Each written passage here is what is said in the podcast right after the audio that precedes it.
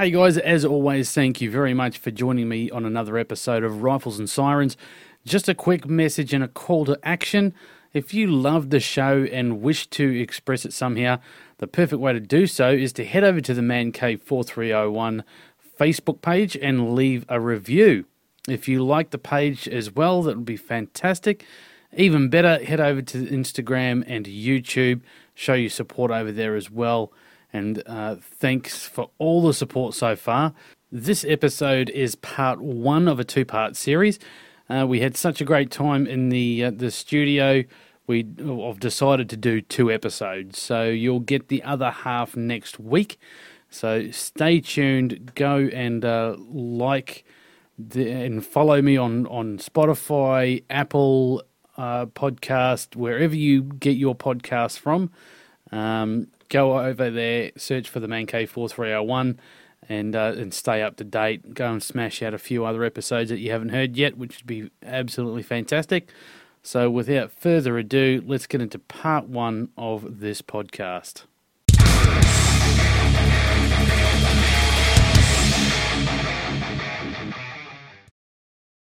Today's guest joined the military in 1996, serving the 1st Combat Engineers Regiment as a corporal. He served overseas in Timor in 2000 and Indonesia after the Boxing Day tsunami that tragically killed over 170,000 people back in 2004.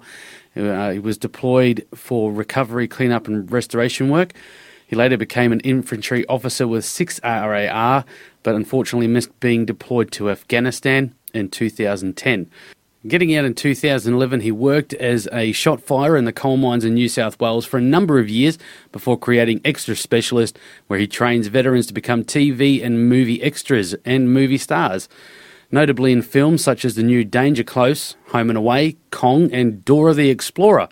Shaun Barry, thank you for joining me on the podcast. Thank you for having me here. Awesome. Love your setup, mate. Loving it. Oh, Thank you very That's much. Fantastic. Yeah. I'm humbled. Yeah. best best podcast I've been on. Oh, nice! wow, hey, that, that's leaps and bounds for me then. Uh, we're we're on a roll. Stick it up the other boys. So uh, we usually start off this podcast with um, how does it feel to have two first names? Never trust a man with two first names. Um, yeah, no, it's uh, everyone just calls me Barry. Barry, so it's uh, yeah, it's quite funny. It's um, that's a good question. I thought I might just chuck that one. no, it's good, good.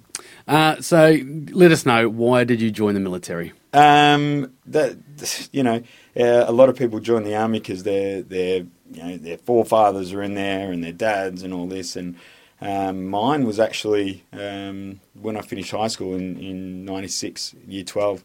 Um, I was going to join the cops, and um, but I was just very young, very very young. So uh, everyone said, "Oh, you need to go get some life experience," and I didn't know what to do. And um, yeah, muck up day year 12, some boys were like, hey, we're going to go join the army. And I'm like, ah, oh, fuck it, I'll come with you. And that, that was it. That's like legit, legit it. And then, um, yeah, you know, I was just young and dumb and, um, yeah, just really, really loved it. So, um, yeah, just, just couldn't, couldn't get out. It sounds like a piss Sunday afternoon. It, it literally challenge was. accepted. It was. I was like, nah. And the two guys I joined with, they, they lasted two weeks and they said, nah, fuck this. really? Um, yeah, they was like, nah, this isn't. Well, they, one of them wanted to be a chopper pilot, um, you know, and do all the cool stuff, and I was like, no, this is this is this is just cool anyway. So yeah, a bit of bit of fun. Did anything prepare you for? Because nothing prepared you for actually joining. No, Um, not at all. So, how was your boot camp experience when you got I, there? I loved it. Um, I honestly did. Um, uh, I'm not like a, a sadist, but uh, look, I, um, I, you know, I, I did. Every, every kid did. I'm not saying martial six, but like every kid did did sport. You know, um, I brought up doing a lot of sport. So you know, um, Aussie rules, um, uh, basketball, all the team sports. But um, I really like martial arts. So um, you know, you just get yelled at all the time, and you know, it's just like. But that was, you know, it was a hardcore. Like I did three different types of martial arts, and I just, I just didn't mind it because you just get yelled at to learn, and yeah, jump in. But I, you know, when I did the boot camp, it wasn't a, um, um, you know, it, it wasn't like a painful thing. It wasn't like, oh my god, I'm getting yelled at. I'm like, oh my god, I'm learning all this cool stuff. Um, I don't mind Yeah. getting yelled at. I just, yeah, you just do your job and you don't get yelled at. So- Some people thrive on it, some people don't. yeah, that's right. That's right. I mean, you know, I, I, I later become a recruit instructor uh, in 2005, 2006. Um, and but you know, I, I never you, you know yelled when I was a corporal. Um, when I was an instructor, um, everyone just did did what I said because it was I was known as Corporal Cuddles, which was terrible because I never yelled. I, I, I didn't need to yell. It- it- you know, a lot of instructors go there and they're just like, you just got to yell. They're pieces of shit. Rah, rah. I'm like, well, they're not. Um, and it's it's funny because depending on when people join the army, is uh, it says a lot about their personality. Um, like near the end of the year or the start of the year, it's it's um, you know young people who are like, yeah, let's let's keen. I'm going to do the army. I'm going to do this, or or people who are you know, oh, I want to um, I'm going to change my life this year. I'm going to do something that I you know that I wanted to do. New uh, you know, new year, new life, bang. So you get a lot of motivated people, and then but then halfway through the year, there's a lot of people who have you know um, lost their jobs and going, oh fuck it, I'll just join the army. Or people have been, you know got in a bit of trouble and they're like, oh, I'll just join the army. Or people have divorced and said, oh look, I've always wanted to join the army, but my wife wife wouldn't let me, and you know, fuck it, now I'll go do it. So they're they're not as motivated, but they've um, or when I say not as motivated, they they're motivated, but they're they're motivated for different reasons. So you know they're more like the older older crowd, so they're um, they're experienced, you know, in life. Um, so you know you, everyone who comes in, you treat differently, um, you know, depending on, on their background. And I, I always respect everyone, no matter who they are, as soon as I meet them. Um, and even as an instructor, I did the same. So a lot of instructors, you know, were like, "Rah, they're all, you know, they're all the same, just yell and rah, rah, rah." And I'm like, "Well, you, you can't do that. Um, you know, you've just got to, you've got to train people differently, um, you know, depending on their experience." And you know, there's a lot of people with some, you know, some really good experience coming through, and you know, even though I was meant to be this hard ass recruit instructor, like yelling at them, I'd be like sitting there listening to their stories and going, "Holy crap, that's that's amazing." Um, I don't know. I think there's a lot in that. Um, you know, I, I a lot of people don't like being a recruit instructor. Didn't like that posting, um, but I learned so much about life um, when I was there on on you know how to talk to different people, how to train different people, um, different personalities, and I think that's what then pushed me into the, the training game. Um, and you know that's why I am where I am now is because you know I you know I don't treat any two people the same. They're all, everyone's all different, and um, you know I just want to get people you know to do what they want to do. So that's the way to go. It's about it. interesting. You come across as a people person kind of guy, like, Oh, thanks, mate. and uh, you know, like, I mean, I I I do security work, and I love what I do because I get to connect with different personalities. Yeah. Uh, I, I love it. I thrive off the public. Yeah. Um, pretty much. So, and, and I've been in public for, for ages, and it's just awesome getting to talk to, to everyday Joes and getting to learn what they're about. That, that's it. That's it. And I mean, that's what Uber drivers are doing now. Hey, they come across massive amounts of people. But look, I, you know, you, you've, you know, there's a lot of people that, um, you, know, that have had different experiences in the army, and then, you know, when they're coming to me now, we treat them all the same. Doesn't matter if you knew them in the army in a, in a bad way or other defence forces. It's like you know they might have been going through a hard time, so you know now they're coming back and going, oh hey, you know, sorry I was a dick back then. Hey, who cares? We we all were. You know, it was they were hard times. So let's all let's all refresh. Um, and no one holds grudges. Yeah. It's all just everyone's you know, Reset. reset. That's all right. That's Yeah, it. That's right. That's awesome. That was a When- good intro. When you joined, it was relatively pe- peacetime. That's right, So, yeah. you know, no one's joining up for patriotic reasons. They, Yeah. They're after a challenge. Yeah. Pretty much a personal challenge. Yep. So, um, That, that, yeah, that's right. And then look, it, it was. I, I joined uh, as an engineer, um, combat engineer, because um, you know my um, well, my uncle was like a nasho, um, like national service. an- oh, national national service, service. Yeah, yeah. um, but he didn't go to Vietnam. But you know, he was like, "Oh, I'll go to engineers." Um, and I don't know. It's a, it's a lot of boys' toys stuff. So it's a bit of fun. It's you know building bridges, doing explosives. Um, it- it's it's pretty cool stuff. Um, so that's where I wanted to go. Um, and again, it was it was a just as a challenge, and it, that's what the army was pushing back then was challenge yourself. Um, and then yeah, I was I was lucky enough in um, 2000 to, to get deployed straight away to Timor.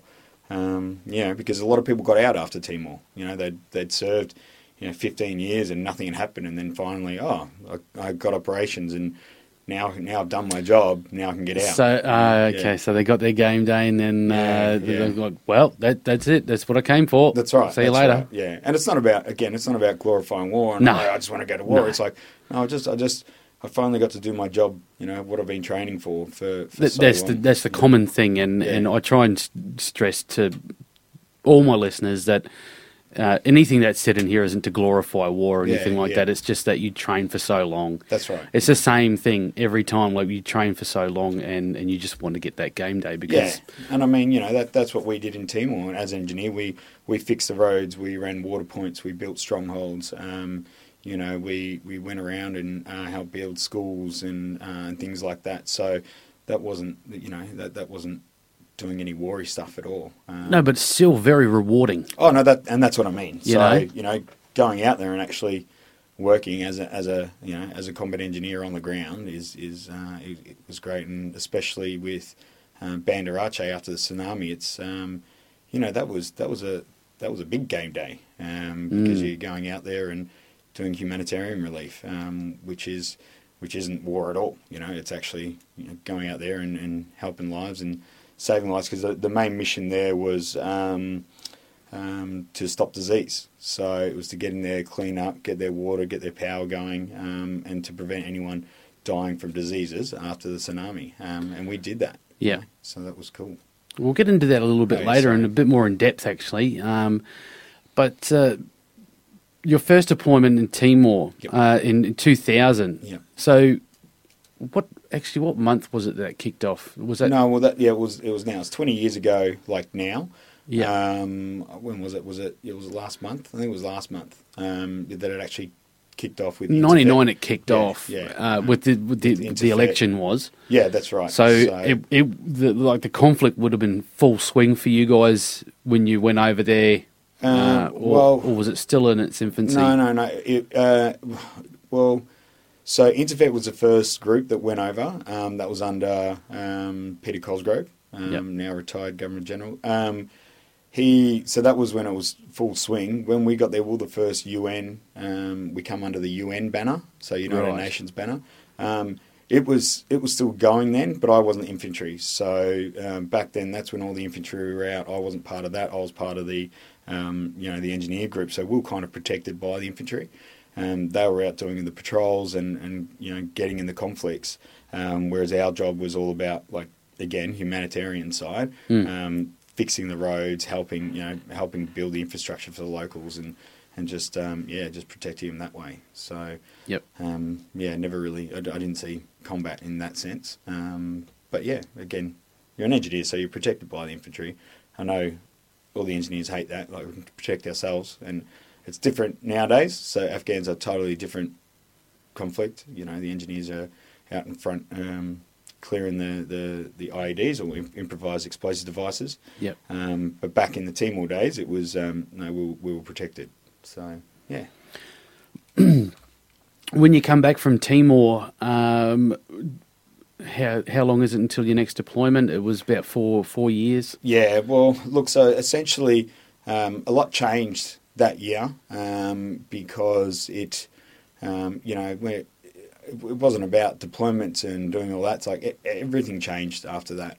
Um, you know, the all the older guys got out, um, so the new kids on the block soon got promotion courses, and everyone got pushed through. So um, basically, as soon as I got home in October 2000, uh, what did we do?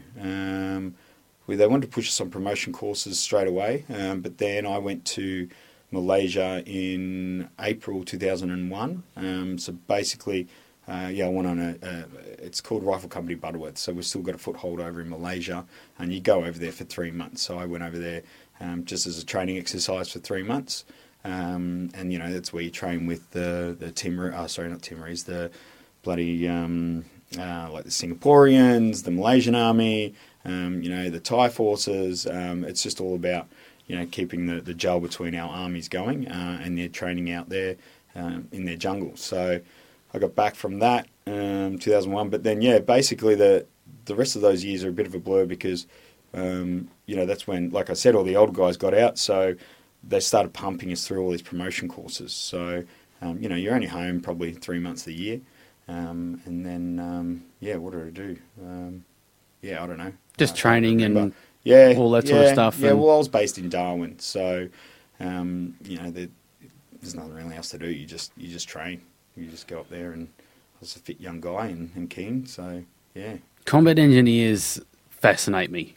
Like I mean, because I mean, Oh, we are the best. Not not just because you get to blow shit up. Yeah, yeah, but yeah. just the, the the whole thing in general, building and Yeah. um, and all that sort of stuff. What was the what what stands out the the best part of that for you? What stands out the Um, most? so the the thing with combat engineers is there's a lot of trades that come off that. Uh, so you got your basic field engineer who does all the um, like the mine clearance, um, you know the the basic demolitions. Um, you've got um, what else do you do? Um, you build strongholds. You know you you cut down trees. Um, uh, I can't even remember. Yeah, building bridges um, all the different kit bridges. I actually really like the like building these kit bridges. Um, they've got new ones now called um, I don't even know what they're called because maybe Johnson. Um, but no, the, what I, I wanted to go down the EOD trade, which was the, the bomb disposal trade. Um, I did the the first module for it, which is the EOR course or Explosive Ordnance Reconnaissance. Um, so it's basically working as a uh, EOD tech um, offsider or assistant.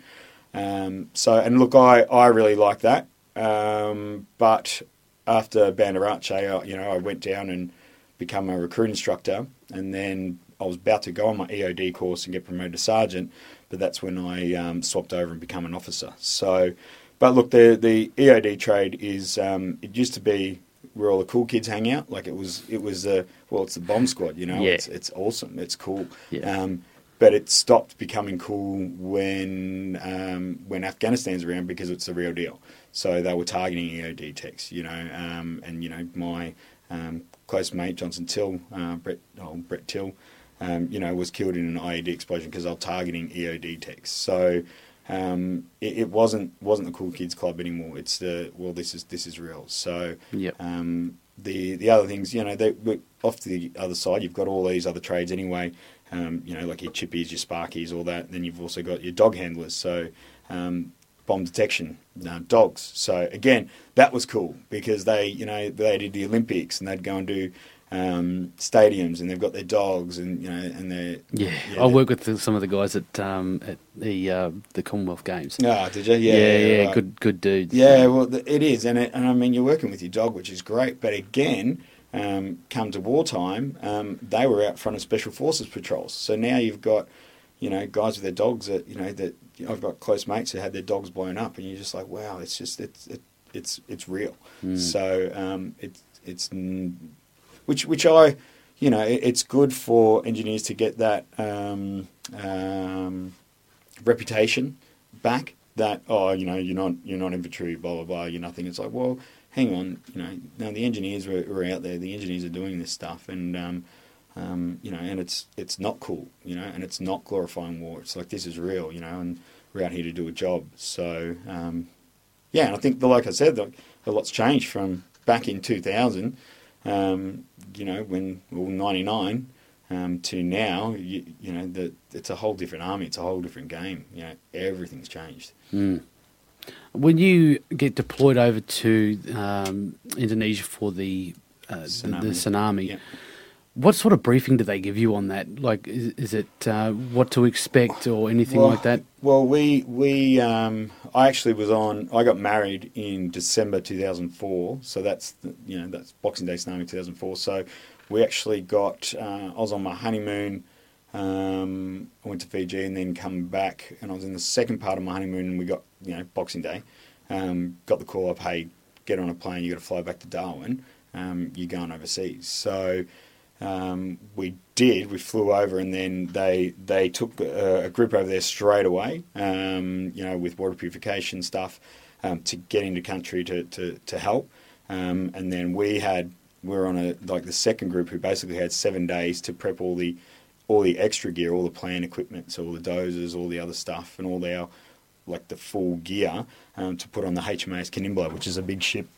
Excuse me, which is a big ship that basically took um, five days to to get over there. So um, we, you know, we were just prepping all day, just getting the gear. We didn't even really get a brief on it. The main briefing was when we were on um, the ship or the HMAS Kanimbla. Um, that's when we just started to learn all about like um, what's going on in the area. So I guess the briefing was, um, you know, funnily enough, you, are reading out of um, what's what are those books called? Um, Lonely Planet guides and right. yeah, travelers. It's about you know, well, that, that's what it is. It's like, yeah. hey, this is what's actually happening in that country. This is what is happening with their government. Blah blah blah. Um, there wasn't a lot of um, like white people, white outsiders, actually going into the Sumatra area, um, or hadn't actually been really in there. Um, you know, you learn about the local law, um, you know, the the local military. Um, what was funny though, because we're on a humanitarian task, we didn't take any weapons in with us. So this was so this was start of 2005, January 2005. We didn't take any weapons with us, and we just went solely in just with gear. Um, and then they, the local, um, or the the TNI, so the Indonesian army, um, were basically fighting a militia over there. So oh, looters and no, no, no. I can't remember what they're called. Um, uh, but it was not not looters, like an actual militia. They were fighting before the tsunami, so there was right. a you know there was like an uprising, whatever. Um, but um, so when we were doing stuff, the, there was a security threat that uh, oh hey we've got you know um, there could be militia coming in to do stuff to us, and we're like well no they they won't attack us. We're we're good to go. We're here to help they've got their problem with the, the TNI, like the Indonesian army. Um, but we still had to have the TNI, so the Indonesian army, protect us while we're doing tasks. So, like, we built an orphanage.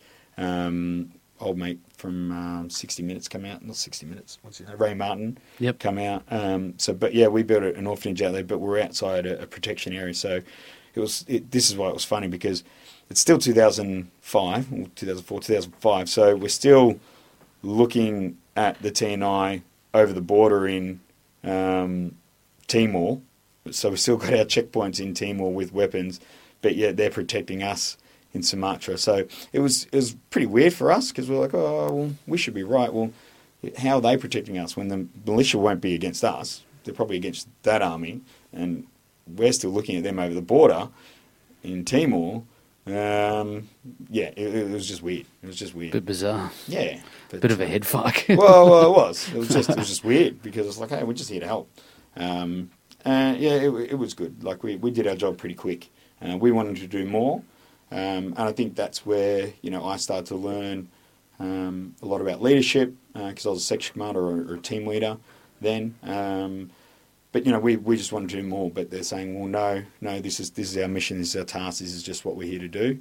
Um, you know, we can't go outside and keep doing more and more and more because when does it end? Um, the mission was just to, to come here and, and stop the disease and get the basic infrastructure built up, and then we've got to leave them to themselves because otherwise you don't want them to become too reliant on us. Um, but look, it, it, was cool. Like I worked with um, a lot of the um, you know organisations uh, like Oxfam um, World Vision or whatever. But what was interesting, um, we built this what's called a IDP camp or internally displaced persons camp, um, and basically there were three thousand um, internally displaced. So it's basically like refugees, but in your own country. So they've got nowhere to go. So they're just where we go. We've lost our homes. So we built up this base camp. Um, and that was my job. You know, I was in, I was in charge of building this camp. So we built water points, we built toilets, we built all this, um, and it built, went from 3,000 to 5,000 people by the time you know we left. Like we, only took a week to build it. Um, it was this old TV studio, and then um, yeah, we did that, and then you're like, that's a big task, and it, and it was cool. And then bang, um, you're straight to another job, or you're, you're straight out. But I really, you know, I, I love that because it was okay, okay, Shaun, here's your here's your taskings, go do this. Yeah, cool, no worries. Really achieving stuff, and then you know, fast forward bloody 11 years and, you know, I'm getting told to shut up and do what I'm told. And I'm like, we'll, we'll get into that. We'll on? get into that later. Because I, I, I, know where this is going. no, no, no. I- I've heard stuff before. So, No, no, it's sweet, sweet. so I mean, it had to be such a rewarding deployment, Yeah, it was. Yeah, it like was. uh, to, just to help out. Like, It, it was. Look, we, we, we saw a lot of crap, um, and it's um, oop, there we go. yeah, right. Um, yeah, it, it was. But um, you know, we, we saw a lot of uh, a lot of crap. Um, you know, like you know, 170,000, 200,000 dead people. So clearly, there's there's a lot of you know stuff that we, we had to clean up. Um, but um, I think you know it, it's the it wasn't the the struggles like while you're there because while you're there you just switch off. Um, Your you work know. mode. That's right. You just work mode. Um, it, it's just like, you know, dare I say, it's just like piecing up, picking up pieces of meat um, because you just switch off. So it's it's only when you get home do you um, that you go, oh, hang on, that was, they were actually bodies. Do you know what I mean? How hard is it at first when you, you're sort of dealing with that first initial mass casualty situation Yeah. and you start cleaning up? What what sort of goes through your mind at that stage? Well, again, that's where you just switch off. Like, yeah. well- And was it sort of instantaneous, or it was just I've got a job Well- here to do? Well, no, let's- but we, we, you know, they, they did a fair bit of cleanup. Like we were there like a week later, um, and there was, you know, they they cleaned up a bit by then, um, but it was, I don't know. I think, like I said, you you were just ready for it. Um, you know, as much as you say, oh, you can't prep for it. I don't know. You, It was you- you- expected. well, you can, yeah. Like, and, you- and I mean, some expected it. people deal with that a lot differently to Yeah. than others as well. Yeah, so, yeah. uh, you know, everyone's different. Yeah. So, I mean, it, it's. I only asked the question so that we can get a better insight I- into. yeah, I think. Um, look, the, the the big thing we had was when you see the locals um, and how they deal with it. Again, totally different culture, totally different people. So it's you know, and that's what people don't understand. Unless you travel around the world, you can't really. You know, say, oh, well, they should be doing this here, you should be doing that. We'll go to their country and see how they live and see what they actually do, because it's they're not we're not the same type of people. Like everywhere, every other country is they're different. You Mm. know, um, so the way they were dealing with it was was fine. So they would go in and, and search buildings because we'd have to use the, the plant equipment to rip down buildings. Um, but they would go in and, and search for um, bodies first. So they'd come out. There's no emotion. There's no anything there. It's just like, oh, hey, let's get the jobs done. Um, so you know they'd go into these these half wrecked buildings, which by day stand in Australia, OHS, you wouldn't go in. Um, but then if they found a body, it's like, all right, cool, rip that building down so we can get this body out. Um, and it was, like I said, it was just a job. So when they're doing it and looking for their family members and doing things like that, they're not emotional. So it's kind of like, oh, well, it's okay. Because I think the biggest thing with with death that I've come across is um, it's not necessarily when you know you see someone die. It's how the, the family reacts. You know, it's it's always the um, you know it's making them upset, which makes me upset. Um, you know, it's not the fact that it's a it's a dead, body, but when there's you know kids crying over their mum, that's that's what's hurt You know, um, so because we didn't really see that, we didn't really see emotion. You didn't really feel it. Know, I know it sounds dumb, but No, I, I- I mean, guess it's great information. It's, yeah, you I- know. I guess, but it's you know, like I said, everyone deals with it differently, Mm. um, and a lot of uh, a lot of plant operators were, you know, again, you know, just just um, again dealing with, with things differently. And like I said, it you don't you just switch off, and then um, when you come home, it's um, um, yeah, that's that's probably when it kicks in. But then I didn't have time to actually, you know, as soon as I got home, um, like you meant to go and leave. Um, you know, just to decompress and you know have a bit of time off. Um, but I got posted straight away to you know, so we got home on the Tuesday, and on the Thursday I got told, hey, you're going down to, I'm getting posted to Wagga Wagga, and I'm like, oh crap, and I'm like, all right, cool.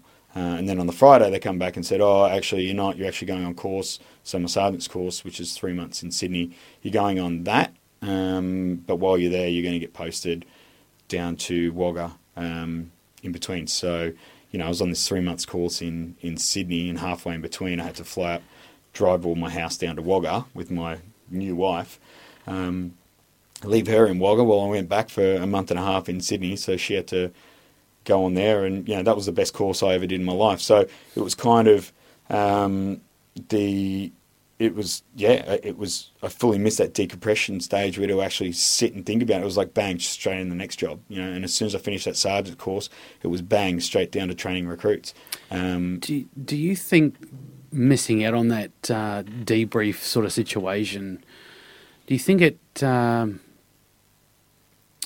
I, I don't know how to phrase it, but did, do you think it changed your perspective on um, death and all that sort of stuff? And I only ask because I sent you an email the other day. yeah, I haven't got to it. No, no, no, no. You, you, have. I did, I? Yeah. Yeah, you have. Um, and I'll, I, right now, I'm, I'll ask you if you're comfortable talking about Yeah. your mate that Oh yeah, yeah, yeah. Recently yes, passed. Yeah, the other day, Saturday. Yes. and it the, the way that the email was um, because you know you read something on social media or text message or when you read something on paper or in writing Yeah. there's no context Yeah. That's right so you read it the way that you want to read it Yeah. the way that I read it was oh you know look he's he's all good mate he, he went the way he would have wanted to go and and, yeah. and that was it was very matter of fact Yeah. Yeah. so, um, do you think that this, this experience? Do you, do you think that's how why you think that way today, or is that the way that you were thinking? Or Uh, no, no, no. Yeah, hundred percent. Yeah, yeah, yeah. So, just for, for everyone listening, so my my friend uh, Greg Miller, uh, who actually deployed with T, uh, in Timor in two thousand, and I did all my like uh, instructors course, not instructors, but my uh, promotion courses with. Um, yeah, was in that helicopter accident or the Huey accident in, in Newcastle on whatever date date it was, um, and went down. So, look, I think uh, it, it was a shock. I was actually at a wedding. Um, my mate's a uh, rescue crewman, so uh, it was his like other team that found out. Um, so he messaged me on Facebook and he's like, "Oh, hey." Um, you know, sorry to tell you this, but um, you know, um, Millsy's gone, and I'm like, all right. So, but it was a real shock. So I think um, th- there's two parts to this. First, is explaining why I was acting like that, and then and then I think we'll, we'll talk about and why. Anyway, um, so I think um, with with this one, it was like, um, oh no, I'll go back to it. So.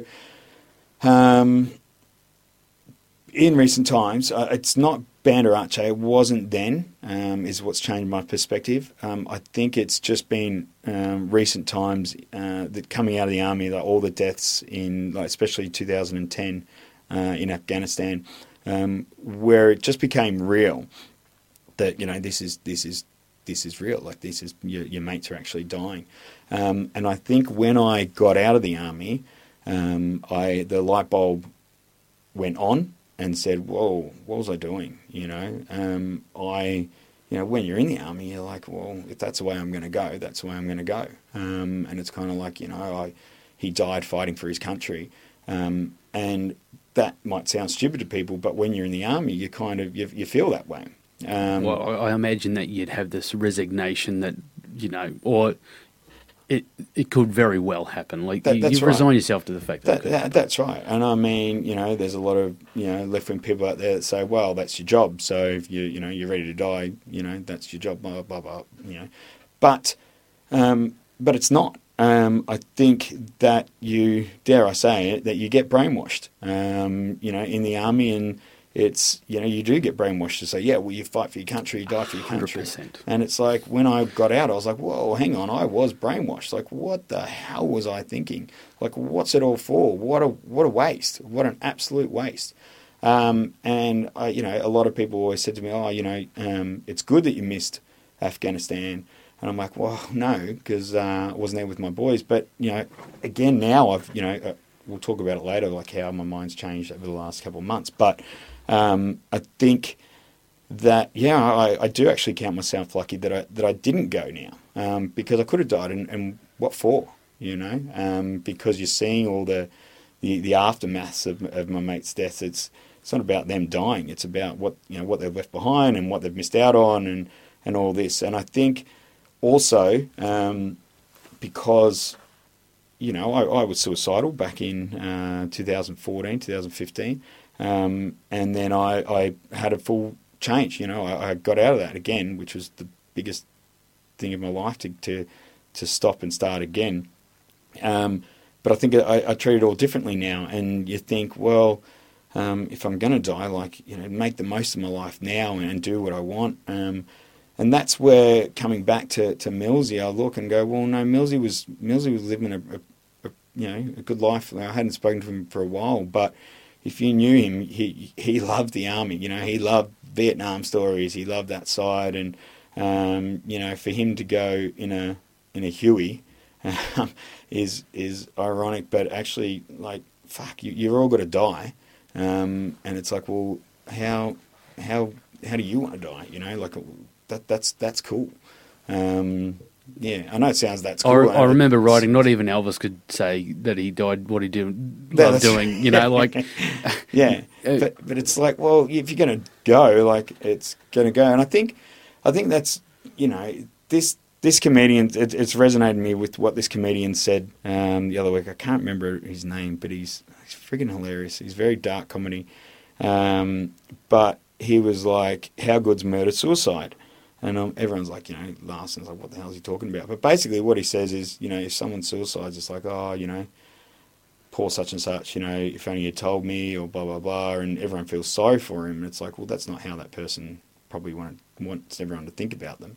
Um, but then he's like, well, if someone murder suicides, everyone's like, whoa, he was a badass. Do you know? What I mean? Mm. It's yeah. Like, yeah, well, that, that's right. But I, no, I think I know it sounds sadistic or whatever, but I think I think that's what what we look at now, and and I, I do look at death death differently um, because I got to the bottom of the barrel, and I was well. Now it's you know make the most of it because any day you could go, and that's why I'm changing my life now to do things I want to do because it's like, well, hey, no, this is this is your life, and when you when it switches in your head to go, well, you know, I know it's stupid because everyone says it, you only get one opportunity, you only do this, blah, blah, blah. But when it actually switches in your head and you do make the most of it, then when people die, you're like, oh, okay, all right, well, I hope they did what they wanted to do. Um, and I think that's what it's really important for people to, to think about. Don't think of death in a negative light.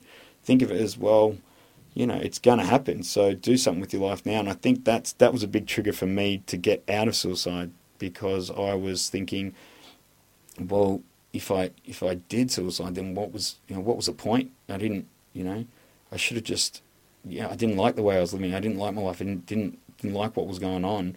Um, but instead of ending my life, I just I ended the life I was living and I and I started a new one. Um, and I think that's it's so hard to do. Um, but yeah, if you, you look at it now, you go, well, make the most of it every day. And little things like this now, like you're doing your podcast, you're doing it. You know, yeah. I know it's not making money, but you're doing it. It's like, oh, yeah you know, no regrets. You know, yeah, man. Like, I mean, the way I see this is that if I can help someone out, yeah. like, like you said, we're all going to die, right? Yeah. What impact am I going to have on this world before I leave? Yeah, yeah. And I and if it's if it's here doing podcasts, talking to people, drawing on their experiences, so that it can help other people. Yeah. Then, the, oh, I'm I'm cool with that. Yeah. You yeah. know, uh, I I don't want to be sitting on the bloody couch like I used to. Yeah. You know, like a sack of shit well, and not look, doing anything with my life. Well, look at that now. Like you, instead of your one day off, instead of just sitting down playing PlayStation, you you're doing something cool, and it's yeah, it's fun. Like you know, look at your eyes. I know people can't see, it, but your eyes are, are shining. You know what I mean? Like this oh, is this is the camera. Yeah, this is but this is your element. You know, this is you. This, this is me. Is, yeah, this is cool, man. You know, yeah. you, have got I, something. Look, I know I'm not the best at this. Well, but I, am getting better at it. The only way to get better is to just to get doing it. Yeah, that's uh, right. And yeah. Kriv Stenders, uh, director of uh, Red Dog and um, Danger Close, you know, he always says to all these people when they, they ask him questions, oh, how do I get better at directing or what should I do movie making? He's like, just go and do it. He's like, go and do it, and then you'll you'll get better. The more you do it, the, the better you get. Um, and look, you know, like like I said, I don't want it to be a morbid episode of, of like death and death, death, but you know, people get there and they go, well, what's the point? And you know, that's the biggest thing is, oh, what's the point? Well, the point is, it's well, what's the point of living the way you are now? Go and do something that you want to do. Um, it's not a hobby. Just go. Well, you know, mine was. Um, all right, let's just start again. What did I want to do first when I was a kid? What's the first thing I wanted to do, like ever? And I was like, oh, I just want to be a stuntman. And I was like, well, fuck it, how do I do that? And I just researched it and I just went and did it. And I know that sounds easy, but it was very hard for me to get to that spot um, because there was nowhere to go. And I just said, well, fuck it. Um, so yeah, I just rang up the course in, in Gold Coast, and you know, fuck, three and a half years later, this is this is you know we're, we're killing it. But yeah, but it's it just takes that that. Don't get me wrong, I've, I've got no money. like I'm not, you know, I've, I've worked for free for like the last three years, so it's it's it hasn't been It- it- easy. you know, It's it seems like- to be the veteran way. yeah, it is. You it know? is. but like like we were saying before, like I I don't you know I don't hold money up high in, in a value, and everyone's like, oh, you're, you're killing it, rah rah. I'm like, yeah, it, it looks like I'm killing it, but money wise, I'm not. But that's why I'm I'm doing it because it's just I'm just passionate about it because I actually really enjoy it. I'm not doing it for the money. If I was doing it for the money, I wouldn't be doing it. Um, You know, I'd go and I'd go back to the mines. You know, I, there was a lot of money and but I hated it. I, I just couldn't do that. That's you know nothing wrong with it working in the mines because it's, people love it, but it just wasn't me. Um, it was it was It's definitely a single man's game, though, isn't it? Um the mine. Well, Depending it on what your- See, what your hours yeah, are. Yeah, it dep- and depends on what your shifts are. See, I was lucky um, in um, the Hunter Valley, so New South Wales mines. It was just it was just like, oh, especially as a shot firer as well. We only worked Monday to Friday, um, day shifts, so that was easy, you know, Mm. to do that. And then you know, so I'd drive to work. It was an hour to the mine and an hour home. It's so- lucky. Yeah, It's yeah. very lucky to get a position like that. Yeah, that's in- right. In the mining industry. Yeah, that's right. You So, um, but you know, you do fly in, fly out. Um, um, I'd get, you know, I'd get bored sitting at home, and I'd get bored there. But it- it's, it's, it takes, it. That's why, but that's why there's different jobs because it takes different personalities to do different jobs. That's, but that's why you get paid so much good money in the mines. Everyone's like, oh, well, go do the mines. Well, it's, it's not an easy job. It's, it's not. It's hard. It takes, you know, special people to be able to do that. That's why they get paid the good money because you've got to be able to stick at it. You know, there's so many people that I know when I was doing it that were doing fly in, fly out of Perth, and um, the mining companies were getting annoyed because they'd they get people from Melbourne and they'd they'd fly in and they'd be like, yeah, and they'd be there for two days, and they'd be like, fuck this, I'm going home, because they're like, oh. Actually, we're in a mine. And it's like, well, yeah, that's what you do as a miner. Like, I don't want to be in this dirt hole. Well, that's what mining is, champ. It's not, yeah. Yeah. Um, but yeah, anyway. Well, it's, it's like well, I mean, it's like the army, isn't it? It's- Yeah. People go in with these expectations, and the expectations don't meet what the Oh, mate, it's- and, and they go, oh, I don't think I'm cut out for this. Mate, the, the, the amount of people that do that day one on recruit course, and you're like yelling at them, like yeah, you yell um, day one because it's fun.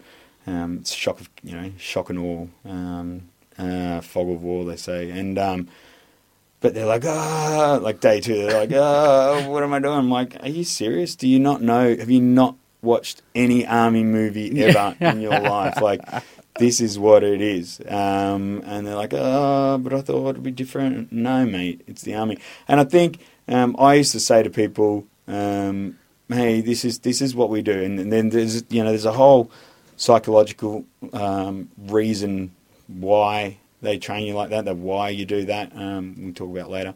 I could talk about it for, for years. Oh, Um, look, this is a great segue that you've gone back to the training because uh, yeah, oh, uh, there you go. yeah, I got love segues. Yeah, I, I, I wanted to uh, bring it up earlier, but uh, the, the opportunity eluded me.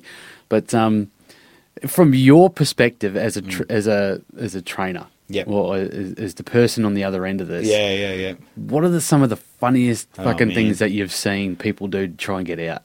Oh, I try to get out. Um, uh, well, look, there's there's uh, look as as a recruiting instructor that your job is to train people ready for war. Um, and I know it sounds dumb, but that's that's what your job is. Um, but it's also It's that brainwashing. it's a talking about. brainwashing, yeah. But it's also it's it's it's the brainwashing in a sense of um, you're training people to just do their job instinctively, and as soon as I say a command, you've got to do it. And that's why people are like, oh, I hate doing drill. I'm like, drill's the most important part of that training or that brainwashing is because the second I say a word, you're going to move in that you know in that way, um, and it's training people to act on words of command, um, which is great. Um, and like I said, that, that whole thing's around there. Um, but you know, you get really young guys in there, like really young seventeen year olds, um, and it's it's funny, but they they just they just you know poor guys like come back later. You know, you're just too young. Um, you're not ready for this yet. Um, but they can't. You're not allowed to because you've got to wait a certain amount of days before you actually can get out. Um, there's a, a whole thing of look, you've got to keep going for at least a week or two weeks. I think I can't remember now, whatever. Um, let's say it's two weeks because it's like get your body to adjust. Like, yeah, okay, this is the, the shock and awe, and this is you know the, the fog war bit. But once you get used to it, then you'll be fine. Um, but there's kids that you just they're not going to make it. Um, but again, they can't drop out. However, because they're underage, they're still under their parents' guardianship. So you'd say to them, look, you're not allowed to get out. However, if your mum calls up and says, hey, I want him out, then there's nothing we can do. So next minute, their mum would ring up, hey, little Johnny needs to come home. Oh, all right, no worries. So you'd let him go. couple But- cuddles to come on. couple along. cuddles, come on, man. um, but look, they're not the funniest things. There's there's there's people far out. You know, people just go AWOL. You know, they just jump the gates and, and go, and you're just like far out. And they just go to the train station, and then the MPs would go to pick them up. Um, you know, like they're young. They all look the same because they're all you know shaved head, you know, Yeah. fit fit looking, in their, their shitty clothes. Um, and they'd go up and they'd be in the train station, and the military police would go up and say, um, "Are you a recruit?" And they'd go, "No, corporal." and they just act like a fool recruit, and they're like, "Get in the car, get in the car, you idiot! What are you doing that for? You're idiot." No corporal. See that that's a brainwashing. That's the instinctiveness. Um, but look, there's there's so many. Um, oh, it's just a, it's it's just a funny thing. And look, I, I try to make it fun for the guys uh, and guys and girls. Um, and you know, I'd tell them, look, this is this is what we're doing, and I'd explain this is why we're doing. it. I'd explain the psychology behind it and say you you got to do this. So this is why I get pissed off because we tell you to do something and you don't do it. What are you doing? You know, like there's a, a guy who um, you'd be you just don't put anything on your bed, and I'd be like, get your towel off your bed. Again, I wouldn't yell. I'd be like, get your towel off your bed. And he'd take off his bed, and I'd sit with him, and I'm like, all right, whew, we've got real issues with you. I'm going to teach you how to fold your socks properly, right? I know this sounds pedantic, but this is what we did. I've heard weirder. Oh man. Anyway, you, I can't. Woman giving it. a shaving instruction. Oh yeah, that's funny, but that's just funny. yeah. You know what I mean? That's just, but that's so that's where you've got to have that humour as an instructor, because otherwise you'd go nuts. Um, Yeah. So that would be for the instructors, like, uh, like humanity, if you would. so everyone would be like, "Fuck it, you can do the lesson," because this would be hilarious. Um, and you'd be talking about that for weeks. Like we used to play games on each other. Um, on like games on the instructors to each other to make everyone else, you know, because you're there from five in the morning to eleven at night, Yeah. um, and you're just going, you're just training, training, mundane, you know, uh, you know, day after day, and it's like twelve weeks, and then you know you, you might do a back to back platoon where you literally mark these march these people out, and the next day you're getting guys, you know, come off the come off the bus, um, and you know day two you're going, oh my god, you know, you guys will never get it, this is bullshit, and you just be going, you forget that. Oh, hang on. These are The these new are guys. new guys, and this is day two. Like, relax. You know, they'll get it. Um, anyway, I totally missed what I was going to say, but it's all good. It's all just funny. Yeah, it's good. Uh, I mean, if you didn't have that levity, Oh, like you'd, you'd just turn into a bitter old man. well, yeah, and and you would. You just, you know, but you need it to to pull yourself back. Um, and I think that's the whole thing. You don't want to get too regimented because we're Australians, so it's still got to be that humour. You don't want to be too full on where you you we're building robots. We don't want that. We still want that. You know, humanity side, and we want that um, the Australian character to still come out, um, and that's why it's got to be funny, and you got to you got to have that. But that's why you know the, the Australian soldier's different because it's we're still, you know, breeding humans. Yeah. oh God. Let's uh, let's come out of it. And why why did you end up leaving?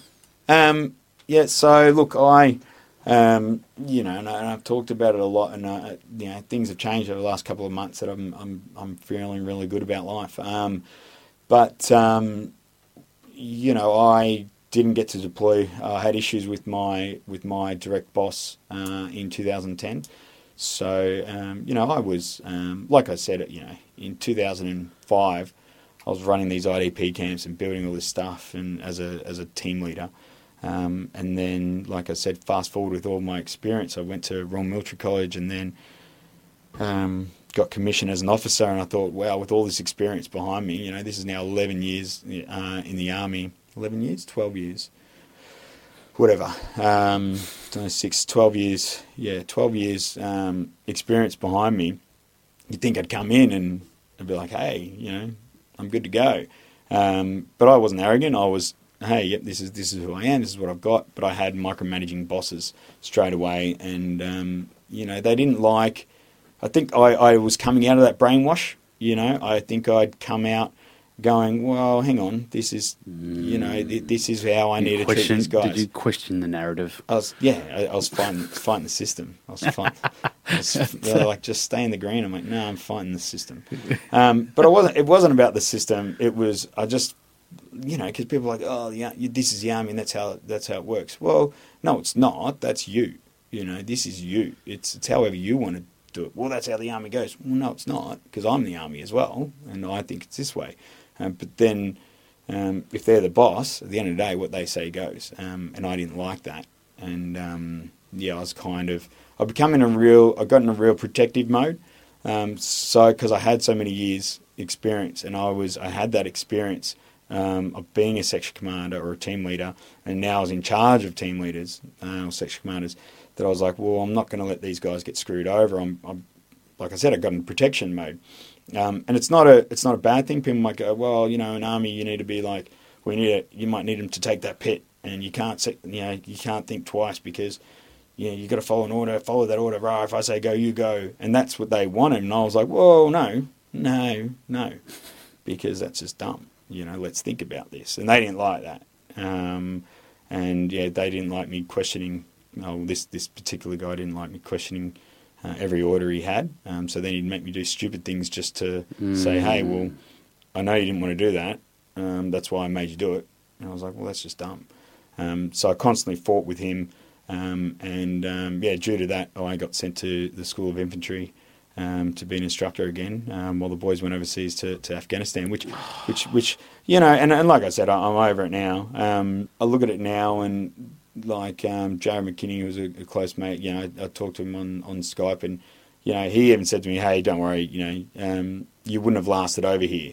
And I said, "Why?" And he's like, "Well, or not lasted like life. He's just like you would have been sent home because when they got over there, there was a lot of people trying to make a name for themselves with operations, and I wasn't like that. I was just, you know, you know. So he's saying that if I was there, I would have just been going in, kicking doors, going bullshit. We're not doing this. No, we're not doing this. And he's like."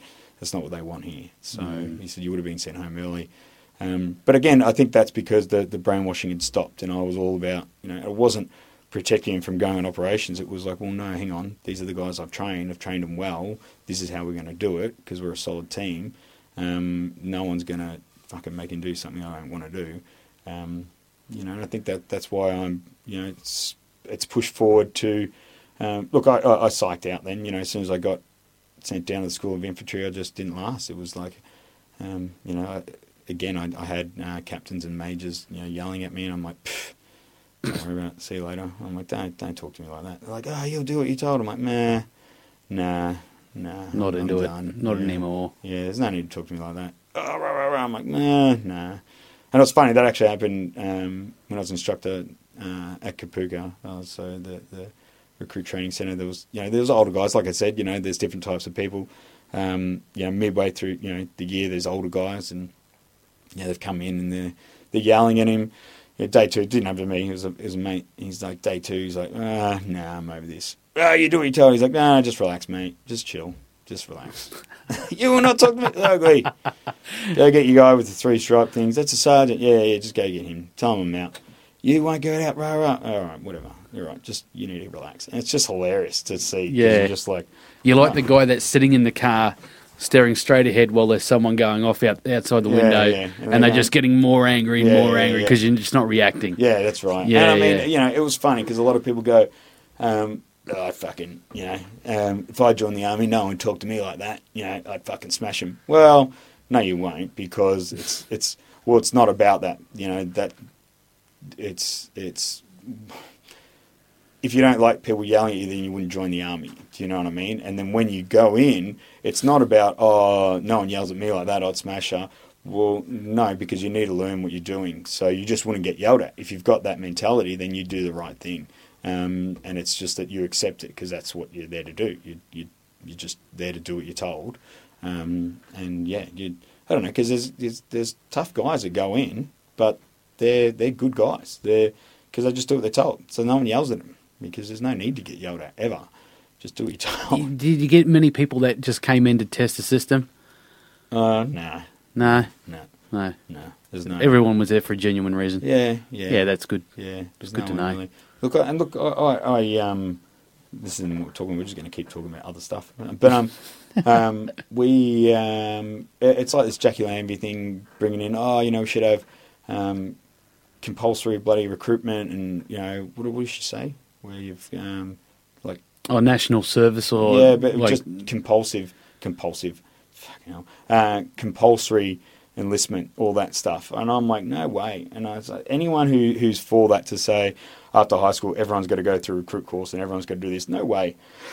I said it's hard, you know. It, not that I say anything to her, but it's um, it's hard enough training people who want to be there, let alone training people who don't want to be there. Like if you don't want to be there, you can't be trained. Um, imagine how much more it would cost oh, because of people, ridiculous. because of people just just being shit shit cunts. That's right. and, and like you know taking away from other people's important training. That, and and that's that's the main thing. It's like, well, what, the the the job on the instructors would just it'd just be a nightmare. So you've got all these people who just don't want to be there. They wouldn't care less. Um, so the instructors have a hard time. And then yeah, you're right. The people that do genuinely want to be there won't get the attention. Um, and then not only that, but we're not the, the army's not the bloody um, the tip. You don't send everyone there, or if everyone's bad, they go they go there. Um, we're a solid army. We're a small force because we're you know we're highly trained and they're they're you know they're good people. We don't want people who don't want to be there. Mm. Um, that just makes a mockery of everyone who joins the army. Say, well, this is what I want to do. Oh, well, everyone goes there anyway. Well, no, hang on. We don't want that. We want, you know, you want soldiers. You want people that, that want to do it. You know, it's it's. I know it's. I know I uh, contradict what I say, in that oh, it's brainwashing and all this, but I loved it. You know, I, I, But you know what? It, it is. But you know what? It's necessary. oh yeah, It's a that's right. necessary thing. But it's just like police and things like that as well. Yeah. You know, um, or Bunnings. I used to work. It was like a fucking one step off a big fuck a cult. well, funny you say that. That'd be. I remember when Masters first started. Um, I'd walk into Masters in the morning and they'd all be in their team meeting and they'd be like, "Give me an M, give me an A," and I'm like, "What the fuck is this? I don't want to buy from these guys." um, but look, like, yeah, and, and and it's hard because it's like, oh, you know, you've just said it's brainwashing and it's bad. I'm like, well, no, it's not. It's that's how you've got to do it. And like I said, I've got that many skills out of the army. I do, you know, it it ended bad, but it hasn't. It, it's it's I do everything exactly the same because if I didn't, that's where I, I wouldn't be now. Um, and everything I've done has led me to where I am right now, and um, you know, I'm thankful for it because it's um, you know, I've only got me to thank. I'm not religious, but it's you know, I've worked hard to do to do to do Oh, You- everything. just so you know, you're not getting a fucking trophy here, mate. But yeah, no, it's no, um, no God speeches. yeah, no, no, no, no, really. no. So you're out. Oh, yep. You want to take a break? No, I'm. Oh, you. I don't care. What do you Oh, want do you want a drink? Uh, you got No, water Yeah, there. I'll just grab water. yeah, You're I've got beer sweet. in the fridge. Oh, do you? Yeah, you want a beer? Yeah, no. just one. Yeah. Yeah, all right, I'll, I'll grab a beer. Thank you very much for joining me on part one of the Shaun Barry podcast. Tune in next week for part two.